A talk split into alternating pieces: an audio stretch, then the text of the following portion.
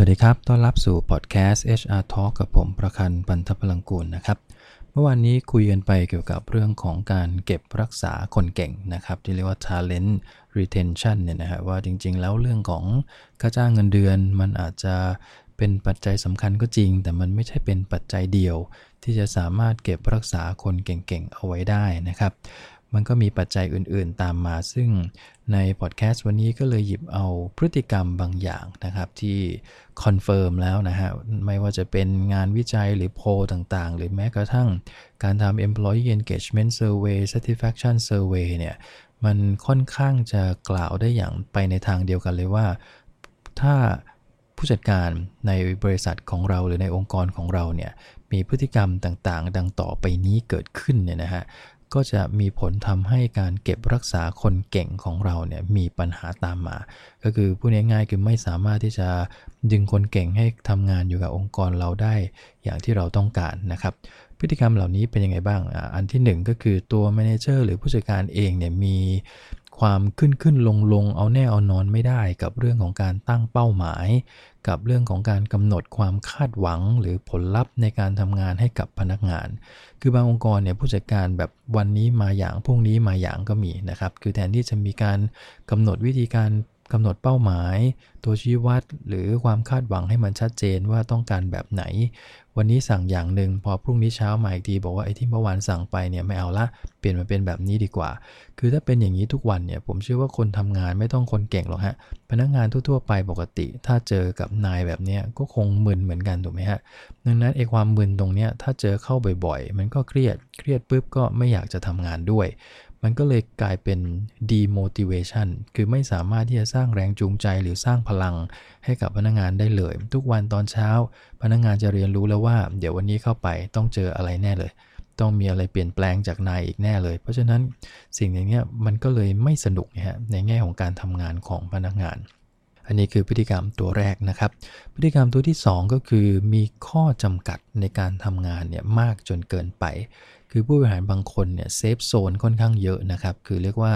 ทำงานอะไรต่างๆ ก็ต้องมีจุดที่ต้องพึงระวังอยู่ตลอดเวลาไม่ค่อยกล้าที่จะเสี่ยงนัก ซึ่งในยุคนี้อะไรใหม่ ๆ ที่จะเกิดขึ้นได้เนี่ยบางครั้งมันเกิดขึ้นจากการที่เราต้องยอมรับความเสี่ยงบางอย่างที่เกิดขึ้นถูกไหมฮะที่อาจจะเกิดขึ้น ดังนั้นเวลาพนักงงานที่เขาต้องการจะแสดงผลงานโดยเฉพาะคนเก่งๆเนี่ยบางครั้งเขาคิดออกไปนอกกรอบเลย แล้วก็เอาเรื่องเหล่านั้นเนี่ยมานำเสนอกับผู้จัดการของเขาว่าเนี่ยสิ่งที่เขาทำนะมันจะต้องเป็นแบบนี้ 1 2 3 4 มันต้องเปลี่ยนระบบเดิม ระเบียบบางอย่าง ข้อกำหนดบางอย่าง มันต้องปรับปรุงเปลี่ยนแปลงให้มันสอดคล้องกับงานที่ทำแต่พฤติกรรมของนายที่สะท้อนกลับออกมาก็คือไม่เอาอะ แบบนี้ไม่ดี แบบนี้ไม่เอา แบบนี้ทำไม่ได้ แบบนี้มันมีข้อจำกัด ตรงนั้นก็ไม่ได้ ตรงนี้ก็ติดไอ้นั่นก็ติดอย่างโน้นไอ้โน้นก็ติดอย่างนี้ คือมันมีทางเรียกว่าไม่มีทางออกเลยปิดไปหมดทุกทาง แล้วเวลาพนักงงานถามกลับว่าแล้วจะให้ผมทํำยังไงดีครับ นายก็ตอบว่าก็ทำเหมือนเดิมนะเพราะฉะนั้นภาพออกมาคือมันไม่ถูกใจคนเก่งนะครับ คือคนเก่งๆ บางครั้งเนี่ยเขารู้ว่าเขาต้องสร้างผลงานที่ดีอย่างต่อเนื่อง และการที่เขาต้องสร้างผลงานที่ดี มันก็ต้องมีการคิดออกนอกกรอบไปบ้าง เราก็เปลี่ยนแปลงได้ถูกไหมฮะ แต่กับกลายเป็นว่าคนที่เป็นนายบอกไม่ได้ซะทุกอย่าง เพราะฉะนั้นข้อจำกัดแบบเนี้ยถ้าเยอะเกินไปทำงานไม่สนุกพนักงงานก็ไม่อยากทำงานด้วยอีกเช่นกัน อันนี้ก็คือพฤติกรรมที่2นะครับ พฤติกรรมที่ 3 ที่มักจะเห็นบ่อยๆ ก็คือการมอบหมายงานที่ไม่เหมาะสมกับตัวพนักงงานเอง คือแทนที่จะมีการพิจารณาเเรื่องของความรู้ทักษะความสามารถของพนักงงานให้อย่าง ชัดเจนแล้วก็เข้าใจหรือว่ารู้จักพนักงานทุกคนอย่างดีเนี่ยกับกลายเป็นว่าผู้จัดการไม่รู้จักพนักงานเลย บางครั้งมอบหมายงานเนี่ยเรียกชื่อยังผิดเลยนะฮะเอางานนี้ไปให้ชื่อนี้ถูกนะครับ แต่ว่าไปให้คนผิดก็คือคนนี้ไม่ได้ชื่อนี้ก็มี คือภาพแบบนี้มันไม่ได้ทำให้เกิดความน่าเชื่อถือที่เกิดขึ้นกับตัวพนักงานได้เลย พนักงานขาดความเชื่อถือต่อผู้จัดการนะครับแต่บางแห่งนี่ผู้จัดการบางคน มอบหมายงานยากๆนะฮะให้กับพนักงานใหม่ที่เพิ่งจะเข้ามาทำงานได้เพียงไม่กี่วันนะบางที่ก็เอางานง่ายๆ ไปให้คนเก่ง อย่างเงี้ยฮะมันมันก็เลยมั่วไปหมด ลักษณะแบบนี้บางทีพนักงานเขาก็รู้สึกเอื่อมเหมือนกันนะครับว่าเอานายใหม่ละวันนี้ใหม่ละ เพราะฉะนั้น ก็คงต้องมีการให้การพัฒนาในเรื่องของการมอบหมายงานอย่างถูกต้องเป็นระบบให้กับกลุ่มผู้จัดการด้วยนะครับมิงั้นแล้วเรื่องของแค่การมอบหมายงานเนี่ยมันมีผลต่อขวัญกำลังใจพนักงงานอย่างมากทีเดียวนะครับ แล้วมันก็มีผลต่อการเก็บรักษาคนเก่งของเราไว้ด้วยเช่นกัน พฤติกรรมถัดไปนะครับก็คือไม่สามารถสร้างความรู้สึก ที่เราเรียกว่า psychology safety ครับก็คือความรู้สึกปลอดภัยมั่นคงทางจิตใจให้กับพนักงงานได้ เพราะว่าจริง ๆ แล้วส่วนหนึ่งที่พนักงงานอยากทำงานกับเรา หรือทำงานในบริษัทนี้แล้วรู้สึกแฮปปี้เนี่ยไม่ใช่แค่บรรยากาศภายนอกนะครับ มันเป็นบรรยากาศภายในทีมงานด้วย ที่เขามีความรู้สึกว่ามาอยู่กับทีมเนี้ยเขารู้สึกปลอดภัยอะ่ะ ปลอดภัยในที่นี้คือเขาสามารถจะพูดอะไรก็ได้ เขาสามารถที่จะเสนอความคิดเห็นแบบไหนก็ได้ สามารถที่จะโต้แย้งนายโดยที่ไม่เกิดอะไรขึ้นนะสามารถที่จะชี้ไปแล้วก็บอกว่างานของเพื่อนอีกคนหนึ่งมันไม่ถูกต้องด้วยเหตุผลต่างๆ นานา เพื่อทำให้งานมันดีขึ้น แล้วทุกอย่างมันก็ไม่มีผลอะไรเกิดขึ้นในทางลบ ก็คือกลายเป็นว่าบรรยากาศในการทำงานมัน happy ด้วยดี ถ้าเป็นอย่างเงี้ยคนเก่งอยากทำงานด้วยแน่ๆ แต่บางแห่งเนี่ยมันตรงกันข้ามเลยก็มีนะครับ ก็คือเรียกว่า เคยเจอบ้างไหมฮะเวลานั่งประชุมกันเนี่ยทุกคนเงียบกริบ มีแต่ผู้จัดการพูดอยู่คนเดียวนะพอเราเข้าไปสอบถามทำเรื่องของ satisfaction survey ว่าเอ๊ะทำไมบรรยากาศมันเป็นแบบนี้ พนักงานก็ตอบว่าพูดไปก็เข้าตัวก็พูดอย่างนี้นะพูดไปก็เข้าตัว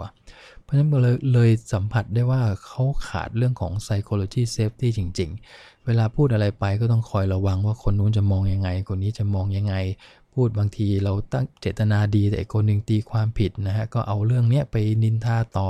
คราวนี้รู้กันไปทั่วบริษัทเลย มันเลยกลายเป็นเขาไม่กล้าทำอะไรเลย เพราะอะไรครับ เพราะตัว manager มีส่วนนะครับในการที่จะสร้างสิ่งเหล่านี้ ถ้า manager สามารถที่จะเป็นโล่ในแง่ของ psychology safety สามารถที่จะสร้างบรรยากาศให้มันเกิดขึ้นว่านี่คือสิ่งที่เราเรียกว่าเราเคารพซึ่งกันและกัน แล้วก็เป็นสิ่งที่ถูกต้องในการทำงานที่นี่ ทุกคนมีสิทธิ์ที่จะ feedback กันตรงไปตรงมา แต่จะไม่มีการคิดแค้นเคืองอะไรกันในใจเนี่ย สิ่งเหล่านี้คือสิ่งที่สำคัญที่จะทำให้เกิดทีมเวิร์กที่ดี แล้วคนเก่งเขาก็จะกล้าไงฮะ ที่จะแสดงความคิดเห็น กล้าที่จะต่อยอดบางอย่าง กล้าที่จะบอกว่านายเนี่ยยังคิดไม่ถูกต้อง เพราะอะไรเพราะเขาต้องการที่จะทำให้ผลลัพธ์หรือผลงานออกมาดี ก็คือเจตนาเขาไม่ได้มีอะไรลึกไปกว่านี้เลย เขาต้องการให้งานมันออกมาดีแค่นั้น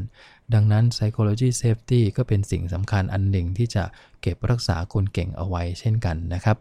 ตัวสุดท้ายนะฮะพฤติกรรมที่มักจะเจอบ่อยมากก็คือ ผู้จัดการหรือผู้นำองค์กรเนี่ยมักจะบริหารจัดการด้วยความลำเอียงลำเอียงในที่นี้บางแห่ง มองว่าเจตนาเลยก็มีนะครับ คือผู้จัดการบางคนไม่ได้รับการฝึกฝนมาทางด้านนี้เพราะฉะนั้นเวลาเขาขึ้นมาเนี่ยเขาก็จะชอบพนักงานที่มาอยู่ใกล้ๆนะฮะ มาคอยอวย มาคอยสปอย มาคอยบอกว่านู่นที่เขาคิดเนี่ยมันดีมาก ดีมากก็คือเรียกว่าเอาอกเอาใจนะครับ เลียแข้งเลียขากันเลยขนาดนั้น ตัวผู้จัดการเองชอบแบบนี้เขาก็จะมองว่าพนักงานแบบเนี้ยคือ good คือ talent นะคือสิ่งที่ควรจะเก็บไว้ส่วนคนที่ทำงานจริงจัง สร้างผลงานดีๆ ตรงไปตรงมา มีอะไรก็ฟีดแบ็กมาตัวผู้จัดการกับไม่ชอบพนักงานแบบนี้แล้วมองว่าแบบเนี้ยไม่ดีนะเพราะฉะนั้นเวลาประเมินผลงานก็มีปัญหาตามมาเยอะแยะนะบางแห่งก็มีเรื่องของผลประโยชน์เข้ามา รักใครชอบใครนะคนนี้ประทับใจเด็กคนนั้นไม่ชอบหน้า ก็เอาความรู้สึกส่วนตัวพวกนี้ใส่เข้าไปในการบริหารจัดการคน ก็เลยเกิดความลำเอียงเกิดขึ้น มันเพราะฉะนั้นผลพวกนี้มันตามมาเยอะเลยนะฮะไม่ว่าจะเป็นเรื่องของการประเมินผลงาน การให้รางวัลผลงานโบนัสผลงาน career path การเลื่อนตำแหน่งมันมีผลกระทบลามไปทั่ว เพราะฉะนั้นภาพนี้คนเก่งอาจจะไม่ได้เกิดถูกไหมฮะเพราะว่านายไม่ชอบ